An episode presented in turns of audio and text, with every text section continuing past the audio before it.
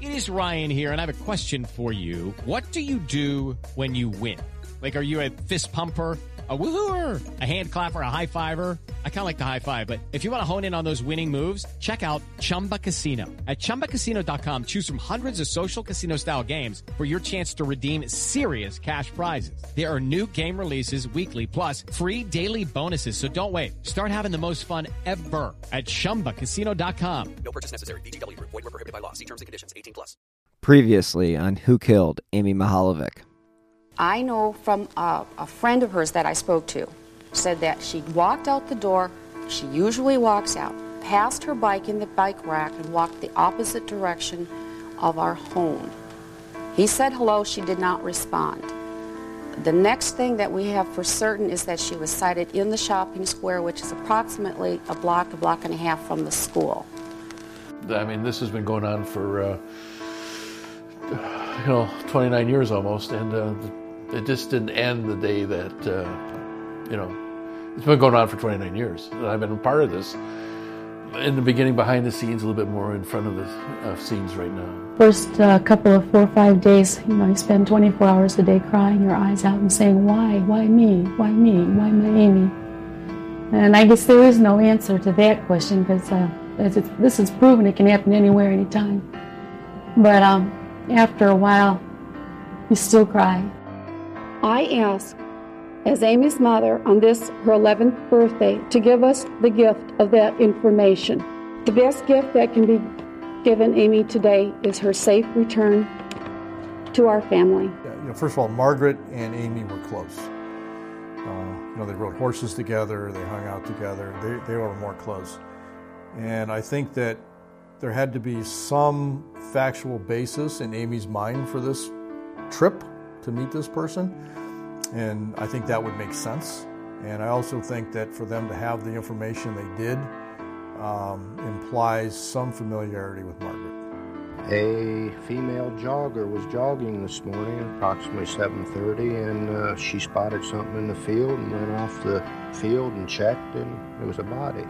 As the sun was setting behind the Mihaljevics Bay Village home, the family was inside grieving, in no condition to speak and most of the neighbors were too stunned for words. Being kidnapped and she she's with God now, so it'll be fine. He's sick. Hope they just find him and arrest him. Amy became everybody's child. Her playful grin endeared us to her, but tattered ribbons now remind us of the ugliness, not the hope. To you. There aren't any words in the English language to explain the it, feeling, um, the emptiness, the anger, the trauma, the tragedy. There just aren't adjectives enough to explain. There's just no way.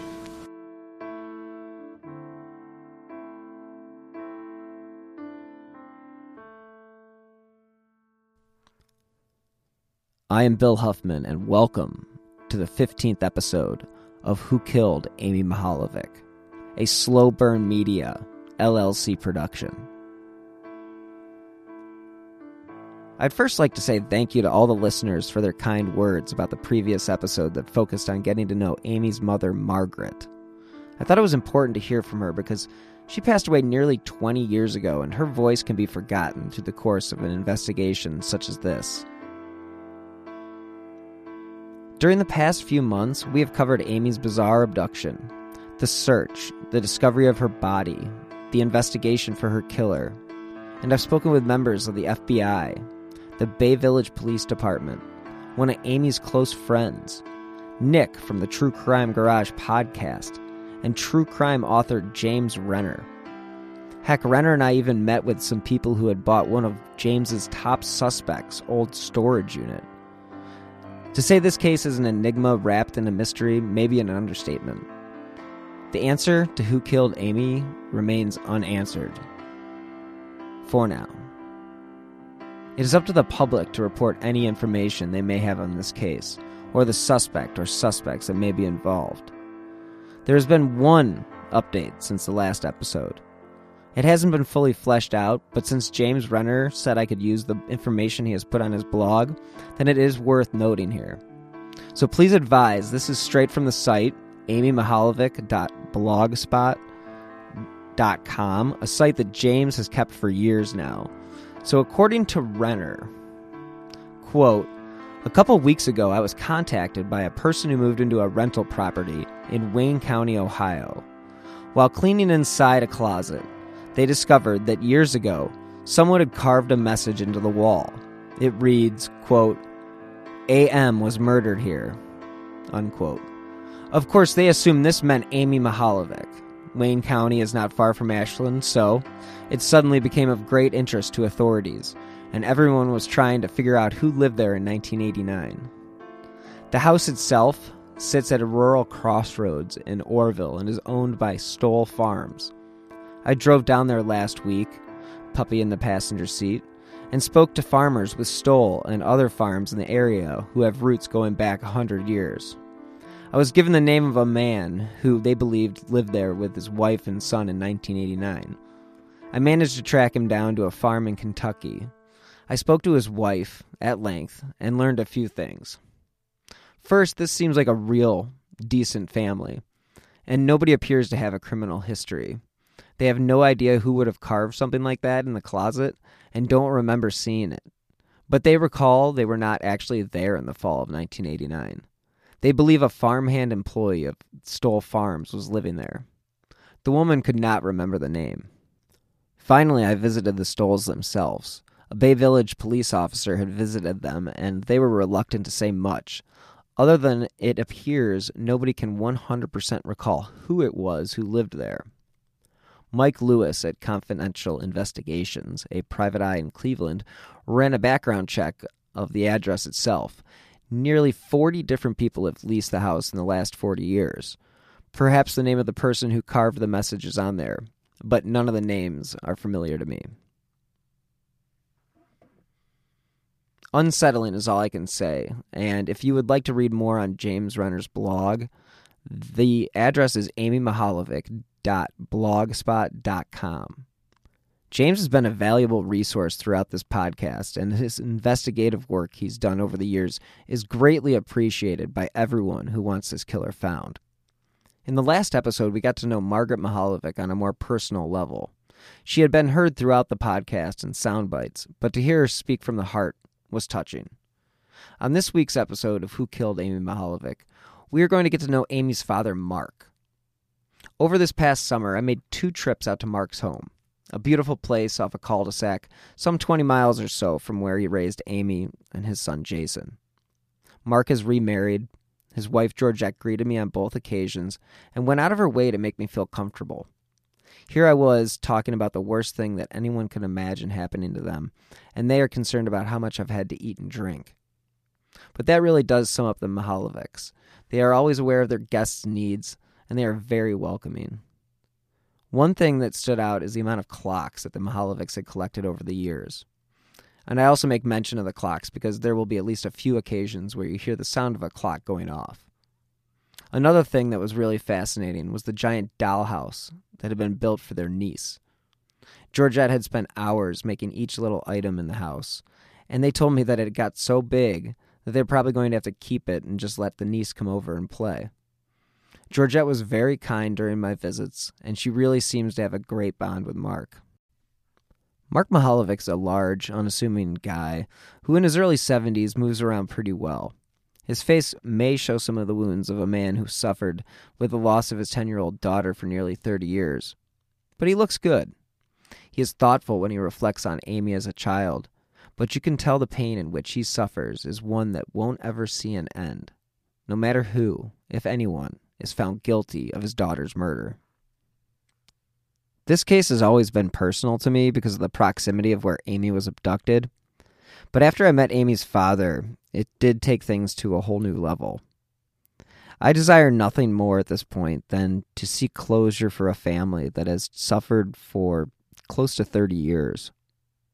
What you will hear next are excerpts from my interviews with Mark Mihaljevic over the summer of 2018.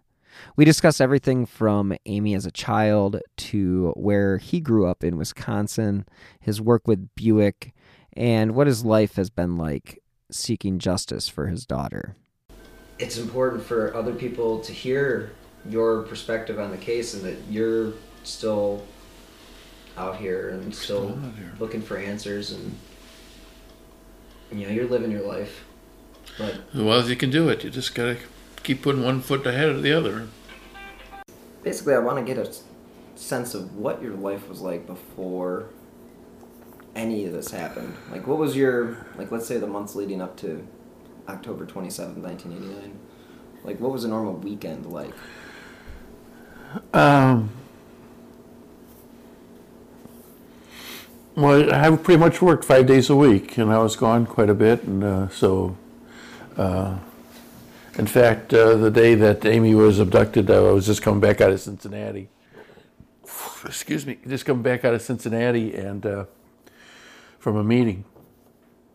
But uh, pretty much uh, five days a week, I was gone from the house. So. Uh, and I would, I, would, I worked. I, I put a, maybe too much effort into my job. Uh, but then on the weekends, we would try to do something as a family or go someplace or whatever. Amy was into horseback riding and we'd go to horse shows or we'd do something or, you know, it's there was no set that on Saturday at a certain time we had to be a certain place at a certain time. What time did you typically get home on a weeknight? Well, if I was here in town, I'd get home at 6, 6.30 a little bit later. Um, if I was out of town, of course, I may, may be gone for you know two or three days. I was interested in the different dealerships that Mark would have traveled to, so I wanted him to expand on his territory. Uh, when I was uh, here in town, I just really traveled within the uh, Lake County, uh, Geauga County, I mean Lake County, Cuyahoga County, and uh, Lorain County. That was it. That was my district. We had one dealer here, and uh, he did more for Buick as far as advertisement, not singly, but with this ad group, and getting dealers involved and stuff that I don't think Buick had a clue how to do. And I, I'm saying that not meanly, but they he did more for Buick by himself in this area. Was he a like he was just progressively thinking? He was he knew everybody. He knew everybody. If you wanted tickets to go see underground submarine races, he could get you tickets. Who He- was this? What was uh, his name? His name was George Schima. He's since passed away, Okay, but uh, he was George Scheinman. he was out of Painesville, Ohio. Okay, and he ran an advertising company. No, he was president of the ad group. So, like president of the ad group, what is the president of the ad group? Well, you know, it's just like when you got 14, 15 people come together, he was the leader. He was the president. He was the, of the Buick, of all the Buicks. Uh, yeah, of the. Buick people here in town, yeah. So, what was his job like on a day-to-day job? Like, Selling cars, satisfying people. so he, that's really. So, wow. He was a dealer, but He was it, a I mean, dealer, but he took. it took, yeah, it took, it, that takes some real effort and takes a, takes you away from your core business because you're doing so much other stuff of uh, whatever it might be. I mean, uh, back then Buick was the. At one time, we were the. he, I mean, this guy knew everybody. We were the official car of the Cavaliers, official car of the Indians, official car of. Uh, I'm missing somebody. Uh, we were the official car of the Grand Prix. We were official car of the uh, Cleveland uh, Air Show. We were the official car. You just name it. We were the official car. When did you leave Buick then? Or when Well- did you leave? Uh, like, did you retire from them? Or did Well, I did retire from them. Um, this was my last move coming to Cleveland, and uh, and um, not begrudgingly or not with any uh, malice in my heart, but Amy had a lot to do with keeping the Amy case had a lot to do with me staying here in Cleveland. With with Margaret leaving and uh, uh, her passing, then I'm the only one left. Can you recall what that day was like on October 27th, 1989, when you returned back from the meeting in Cincinnati?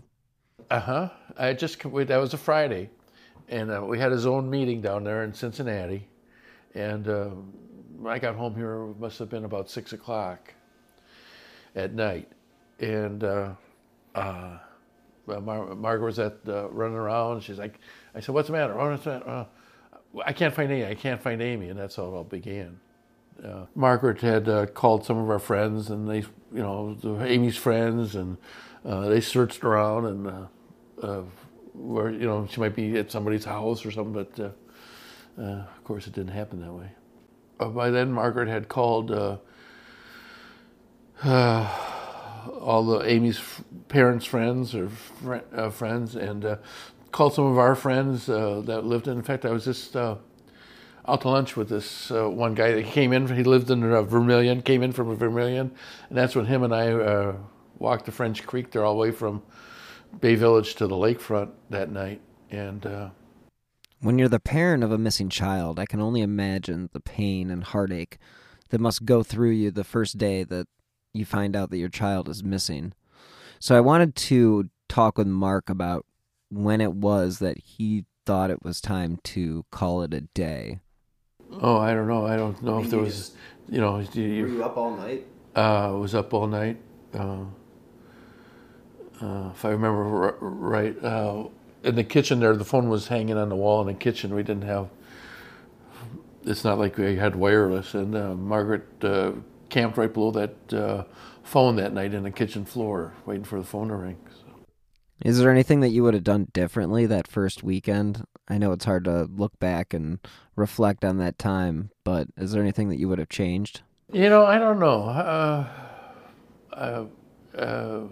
There's things I would do differently about how I handled it with Jason or whatever, and he was sort of left out in the. You know, we asked him about what might have been going on. I don't really know, and the chief would probably know, but I don't think they really um, questioned Jason. They might have, you know, what a little bit, but they they didn't go too in depth with him about what might have happened. Well, number one, um, the more I think about it, uh, that Monday, uh, I said, Jay, you need to go to school. I said, you might hear something that nobody else, you know, because that was, it definitely was a talk of Bay Village by Monday morning. And maybe I shouldn't have done that. I shouldn't have forced him to go to school because uh, he was under, uh, uh, even though he didn't show it, he was under stress also, and uh, and uh, shouldn't have done that. You have mentioned in previous interviews about the marriage that you had with Margaret. Do you think that Amy was aware of the unhappiness that existed between the two of you? I'd like to think maybe that's maybe what started Amy to go. The, the, the story is, you know, I'm trying to buy a gift to uh, to make my mother happy. So I think that's maybe where it started from. That's how he got her comfortable. Well, that's how Or she just she just wanted to go out of her way to try to make Margaret happy. Hey guys, it is Ryan. I'm not sure if you know this about me, but I'm a bit of a fun fanatic when I can. I like to work, but I like fun too. It's a thing. And now the truth is out there. I can tell you about my favorite place to have fun Chumba Casino. They have hundreds of social casino style games to choose from, with new games released each week. You can play for free anytime, anywhere. And each day brings a new chance to collect daily bonuses. So join me in the fun. Sign up now at chumbacasino.com. No purchase necessary. Group. Void were prohibited by law. See terms and conditions. 18 plus. One of the things that I've learned in my investigation is that Amy had a secret code that she would use with her mother. Yeah, the kids, and I don't, I, th- I think I remember the word, but if somebody said, I'm here to pick up you at school, they, uh, without them saying the, the, the secret word, uh, they knew that that was not, they weren't uh, supposed to be doing it. Well, back to Amy. So Amy was a can-do person, uh, very smart. Uh, she was book, very book smart. Uh, did well in school. Uh, uh, athletics, horses, and and school, and, and just usually pretty pretty quiet. If she didn't know you, she wasn't going to talk to you. Unfortunately, Margaret also suffered from alcoholism, and it was a dividing factor within the marriage. And during Amy's disappearance, uh, even the authorities were having issues with the drinking. When Amy went missing, it was the end of October, but it was extremely warm, nice out. Yeah. And uh, uh, our house in Bay Village uh, backed up to the railroad tracks, but in between the railroad tracks and the main yard, there was a uh, I don't know, twenty-five foot buffer of woods. I mean, you could see through them and stuff. But there was a, there was a twenty-five foot buffer, and uh, I, I remember one time, uh, Bill, the, I think it was the FBI or the police. I can't remember which now. Uh, they were out in that right on the edge of that buffer talking to Margaret, uh, and they came back in uh, one of those times, and uh, they didn't really yell at me, but they made it very forceful. Mark, you gotta stop her from drinking. We keep getting different stories from her out there. She's not on. She's not giving us the same information. Did Margaret's drinking make her a person of interest to the authorities when Amy first went missing? No, I don't think so. Just no, I don't think so. Just that uh, she was drinking so much that she couldn't stay focused. There, there was it was impeding their investigation. True, that, that's a good way to put it, Bill. Needless to say, but you understood that being the parents of a missing child, that you guys were going to be put under the microscope a little bit more intensely than, say, somebody else in the family. Oh, sure. That's the, the answer to most most of the cases like that. It's going to be uh, in the in the family. Family. Uh, Amy's body was found 106 days later on February 8th, 1990, on County Road 1181. And I wanted to know as gently as possible when it was that Mark thought it was that Amy wasn't going to be coming home alive. And this is what he had to say. I had in my mind long before then that she wasn't going to be found alive. That was just, just probably about two months before. They had a uh, they had a birthday party for her at the old middle school in Bay, and uh, I just realized that that that was the night that she wasn't coming back alive. I had held hope all that time until that night, but that's, I guess, I don't know.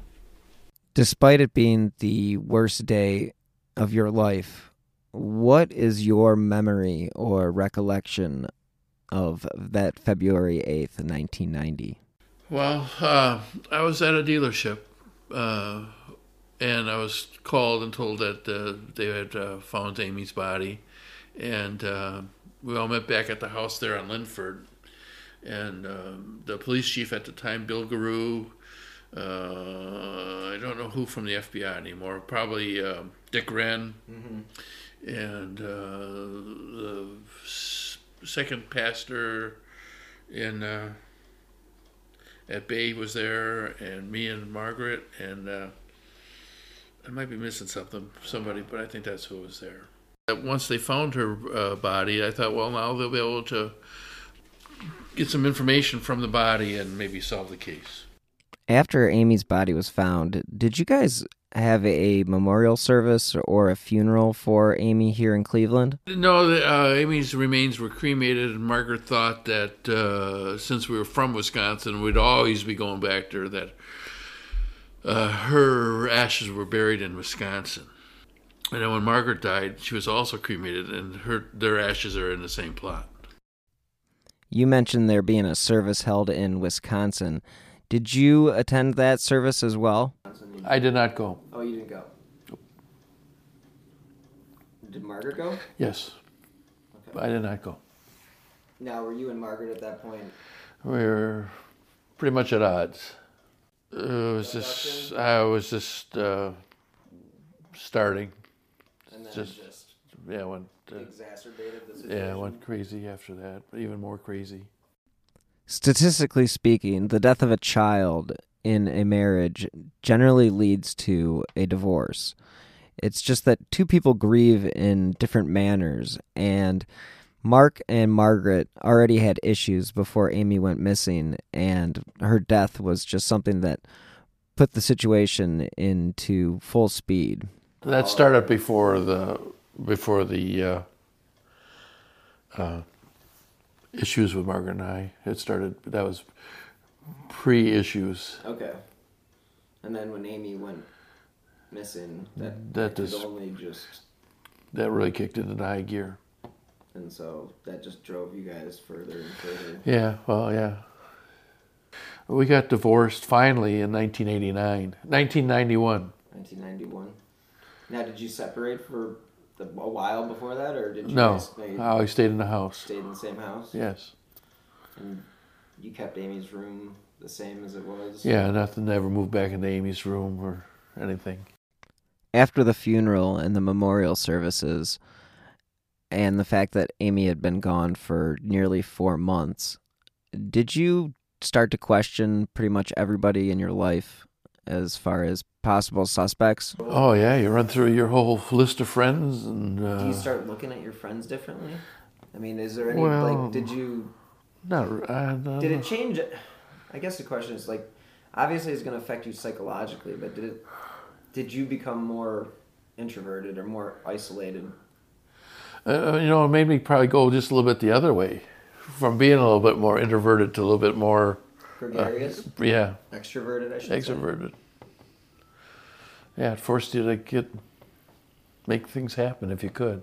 Yeah, I mean, I I know that the in the video of the when you guys donated the, the tree was planted, you know, you're you're sort of just sort of off to the background there, and you know, just to see your role change through the years, and as you mentioned, you know, Margaret's passing obviously made you have to be the main cheerleader. Yes, But exactly. The reason you haven't left left Cleveland is because there isn't any. I mean, this is this is home now, but This is home. But the reason you haven't left is because of Amy. And that was one of the reasons I was not transferred any, any further by General Motors, by Buick. Did you end up retiring from Buick? I did retire from them.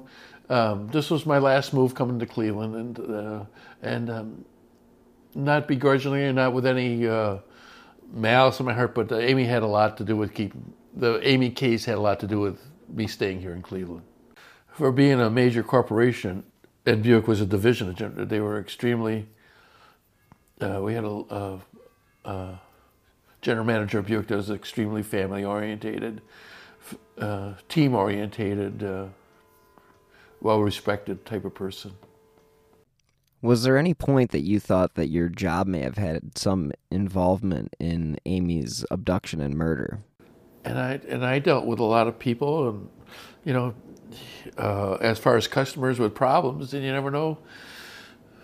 I might have said no to somebody that you know wanted something that I didn't think he had that person had coming, and uh, might have made him angry. You, you never know. So you don't know. Was it impossible not to think about who could have possibly done this to your daughter? Oh yeah, you always you know you always play that game. Of, well, you know, it could be this guy, it could be that guy. Uh, um, um, you know, everything from the floor refinisher down to whatever else. You always think, oh, that makes sense. You know, Amy's life was obviously cut tragically short. What do you think she would be doing if she were still alive today? I don't know. She'd be out riding Don's horse. That's for sure. You got to take advantage of what you what you got. Yeah.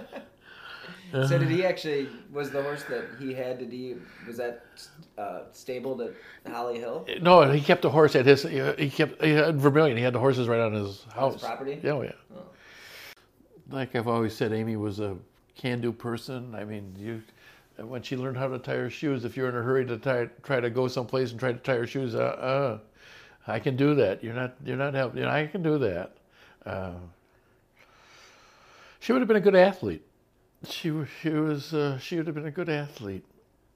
Uh, loved her animals, whether it was the dog. My one friend in Vermilion had the horse. I mean, she was, and her and Margaret rode horses, but she always loved animals. So when I met with Chief Spaetzel, I asked him what he would say to the killer if he knew he was listening.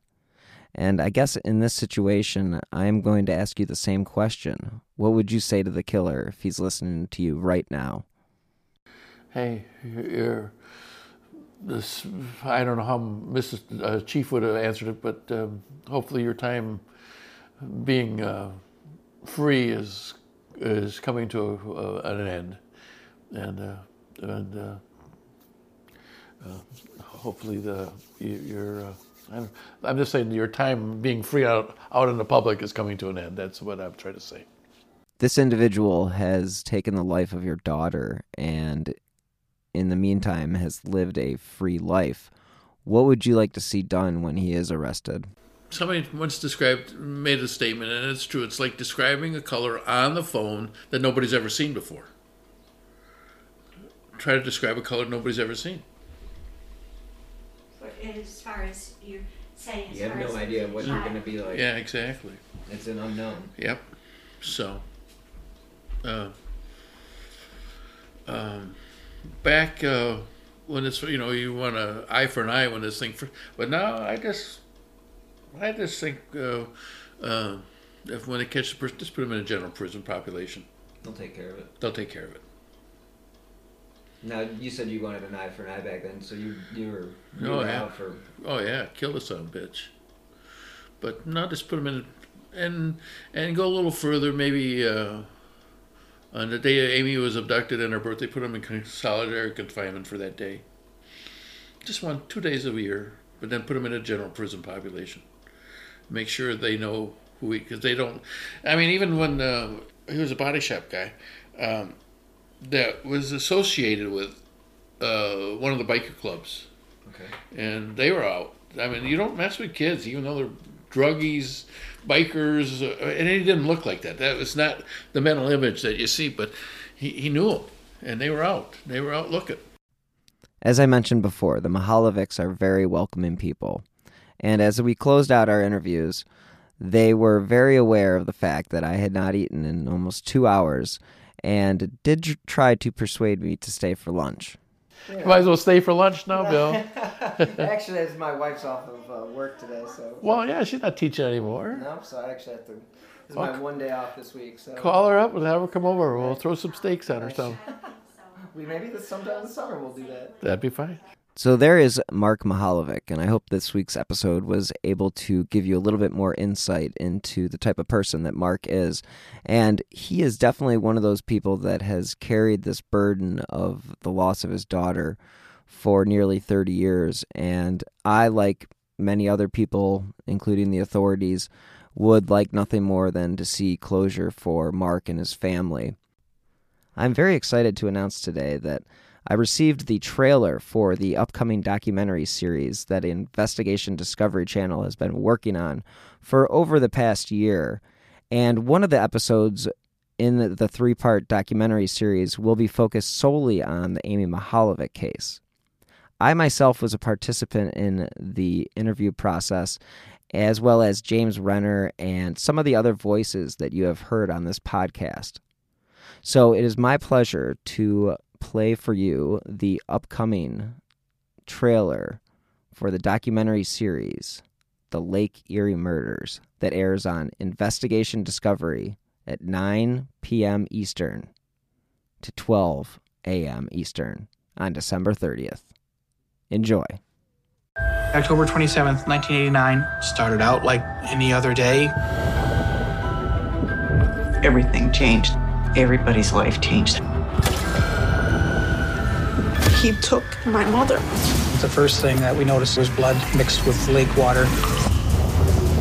Bring her home to us. I beg you. I couldn't imagine going through what she went through. The Lake Erie Murders, all new series, premieres Sunday, December 30th at 9, only on Investigation Discovery. Thank you again for listening to this week's episode of Who Killed Amy Mihaljevic, and stay tuned next week for the final episode of the Who Killed Amy Mihaljevic series. If you enjoy this independently produced podcast, please help support independent journalism by clicking on the donate button on the bottom left of whokilledamymihaljevic.com. You can also make a donation through the Venmo app with my username at Bill Huffman 3. Thank you to the listeners that help keep this podcast going. Any amount is appreciated. And you can also help support the show by leaving a review on Apple Podcasts or wherever you listen to podcasts, because that will help get the show the coverage it deserves. You can contact the Bay Village Police Department at 440 871 1234 if you have any new information regarding this case. As well as the FBI is offering a reward of up to $25,000 for anyone with information concerning the arrest of the person responsible for the death of Amy Renee Mihaljevic. You can contact the FBI at 1 800 CALL FBI. Thank you again for listening, and as always, be safe.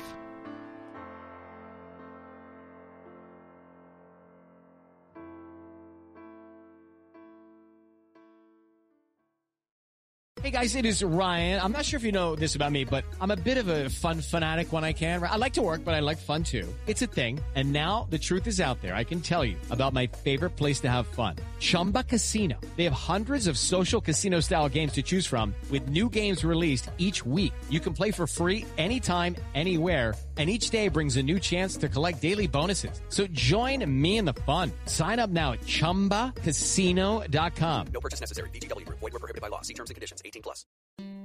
Hello, everyone. My name is Tom Kearns, and I host the Anglo Saxon England podcast, where I cover the history and culture of England from the departure of the Romans in the 5th century to the Norman conquest in 1066. So far, we've surveyed the collapse of Roman rule in Britain, the migration of the Anglo Saxons, and the history of Northumbria from its beginnings in the mists of legend to its destruction at the hands of Viking raiders in the 9th century. I hope you'll come and give it a go.